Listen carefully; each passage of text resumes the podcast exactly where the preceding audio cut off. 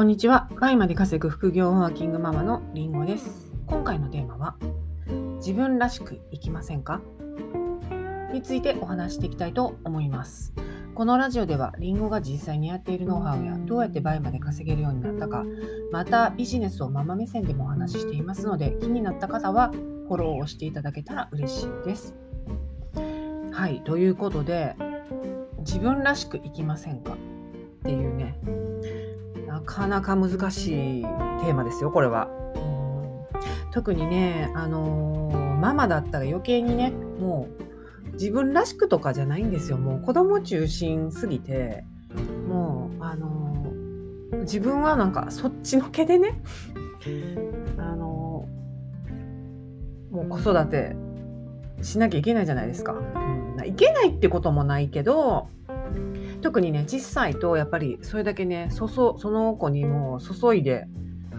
あのー、育てないともう何もほらできない人たちじゃないですか、最初はね。うん、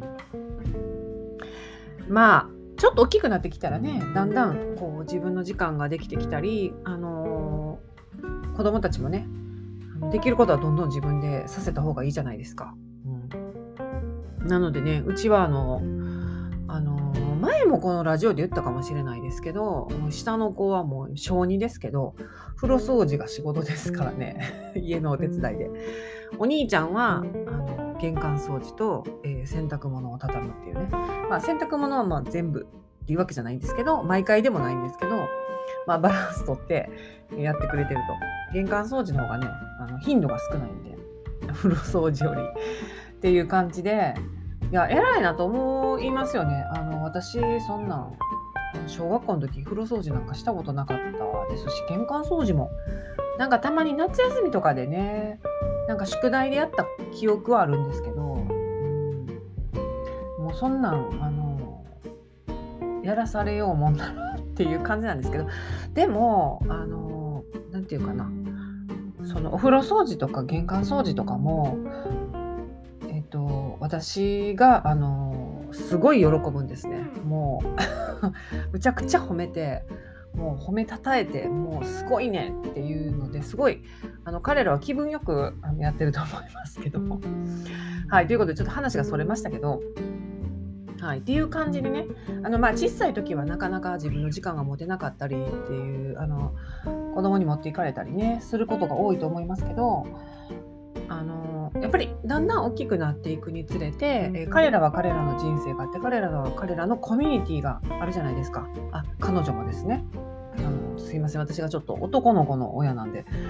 か彼彼女たちのコミュニティとか、その子供同士の時間っていうのもやっぱり大事になってくるじゃないですか。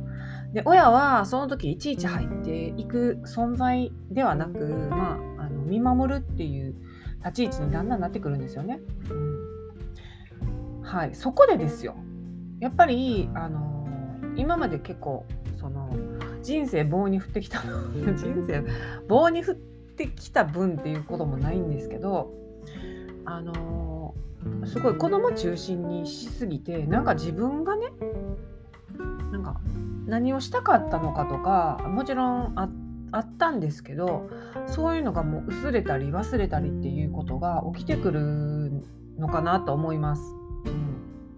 なのでちょっとその取り戻す作業というかね、自分らしさを取り徐々にこう取り戻していく、このね、あの余生といいますか余生ってまだまだあの長いですけど、先はもう、はい、高齢化社会なんで長いですけど、はい、そういう風にね、あの自分の人生も楽しんでいきたいじゃないですか。はい、でそこでですよ、あのー、そんな時この、ま、お勤めねされてる方も、あのーま、あの会社員の方もそうではない方も、そうではないお勤めの方も、あのいろんな方がいらっしゃると思いますけど、そのお仕事が、あのー、楽しめてますか？一生やろうと思えるお仕事でしょうかっていうとこなんですよ。で、あのだからやめてバイマしましょうっていう話ではなくて、あのそれをやりながら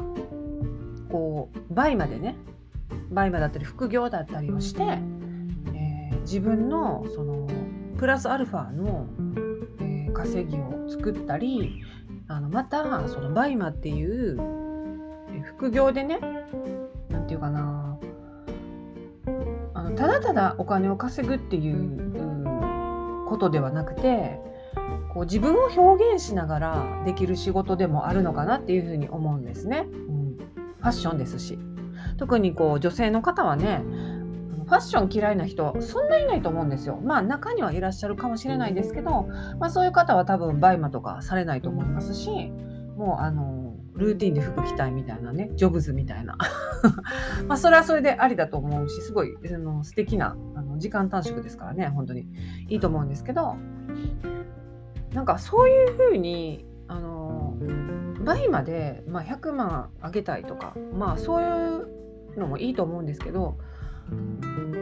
そうではなくて、なんか自分らしく生きるツールとしてバイマを使うのもいいのかなっていうふうに思います、はい、で私はもうそのもちろん稼ぎたいっていうのもあるし、でも今はあの安定的に稼げてるっていうのもありますし、なのでそのもう最高益をこの、この後達成しようっていうのは正直なくて、この安定安定的にもう外注化でね回して、自分がいかに関わらないか、バイマに関わらずにこう収入を得られるかっていうところに行ってるんですね。でもあの嫌いなわけじゃないんですよ、うん、バイマは好きだし楽しいんですけど、バイマの作業を楽しいとは思ってないっていうか、そうそう出品とかね、うん、そういうあの作業はあんましたくないんですけど、そうではないその売れるブランドを見つけてきたりだったりとか、国内買い付けに行ったりだったりとか、もう本当に国内買い付けに行くことはあのもちろんその売り上げとか仕事っていう意味もあるけど、本当になんていうか楽しさの方が強いんですよね、うん、はい、これで、ね、行ったらみんな思うと思う。サロンメンバーさんもね結構みんなあのなんか国内買い付けに行ってすごいあの楽しくて、なんか自分 の, あの買い物しなくなりましたとかいう言われてた方もいらっしゃいましたからね、うん、そうなんですよ。でね、それをまた一人でやってたら結構ね、まあ仕事な ん, なんだし一人でやるんですよ。一人でやる時間 も, もちろん一人で集中してねパソコンに向かってとかやる時間 も, もちろんいるんですけど、サロンとかコミュニティとかに入って、でその仲間とやるのが、みんなと同じ志の人たちと一緒にやると、よりその作業が楽しくなる、仕事が楽しくなってくるんですよね。で、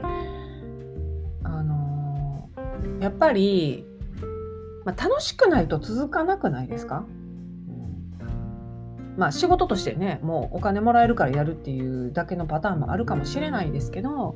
まあどうせやるなら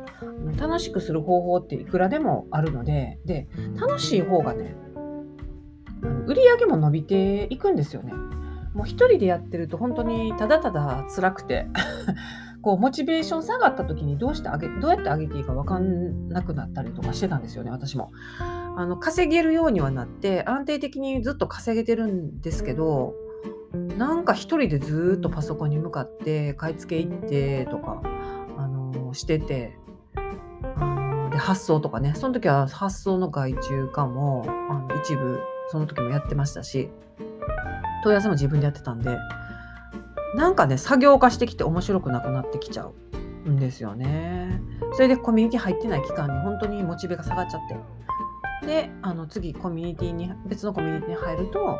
えーとそのいろんな工夫してやってる方と出会ったりとかで、そういうサロンメンバーのコミュニティのメンバーとなんかあのお茶会したりとか、まあ、もちろんね懇親会にてみんなでご飯食べたりとかもありますし、でそういう時に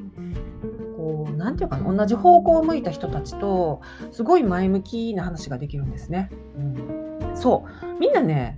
あの自分から副業やられてる方たちなので、すごいみんなね前向きでいい人たちなんですよね。それって私の今のリンゴのサロンもそうなんですけど、なんかあの一人のねサロンメンバーさんがなかなか出られない方がいらっしゃって、ひとりあの家族で体調を崩されたり入院されたりコロナになられたりね、もうちょっとずっとねちょっと見舞われてる方がいらっしゃるんですけど、それで修法会の動画をあの見てモチベ上がりましたって皆さんがあの質問とか発表してるのを見てあのちょっと頑張る気になりましたみたいなことをね言われてたんで、もう本当にねそれがほんコミュニティの良さだなって思います、うん、でこういう風になるとモチベが上がってよしやるぞってなってこう出し始めてで、えー、売れ出すと結局相乗効果で良くなるんですよね、一人でやってる時より、うん、そうなんですよ。なのでねあのちょっと自分らしくいきませんかからあの楽しくバイムを続ける方法みたいな話ずれていきましたけど、そうこれを続けることで自分らしく生きることにあのつながっていくのではないかなっていうふうに思います。はい、ということでねぜひですね、あのーまあ、自分らしく生きるためにバイマっていうツールを使ってほしいなって思いますし、まあ、一人でやっててね辛いなとかもうなんかモチベが上がらないなっていう方はどこかしらのねあのコミュニティとかに入るのを本当おすすめしますね。うん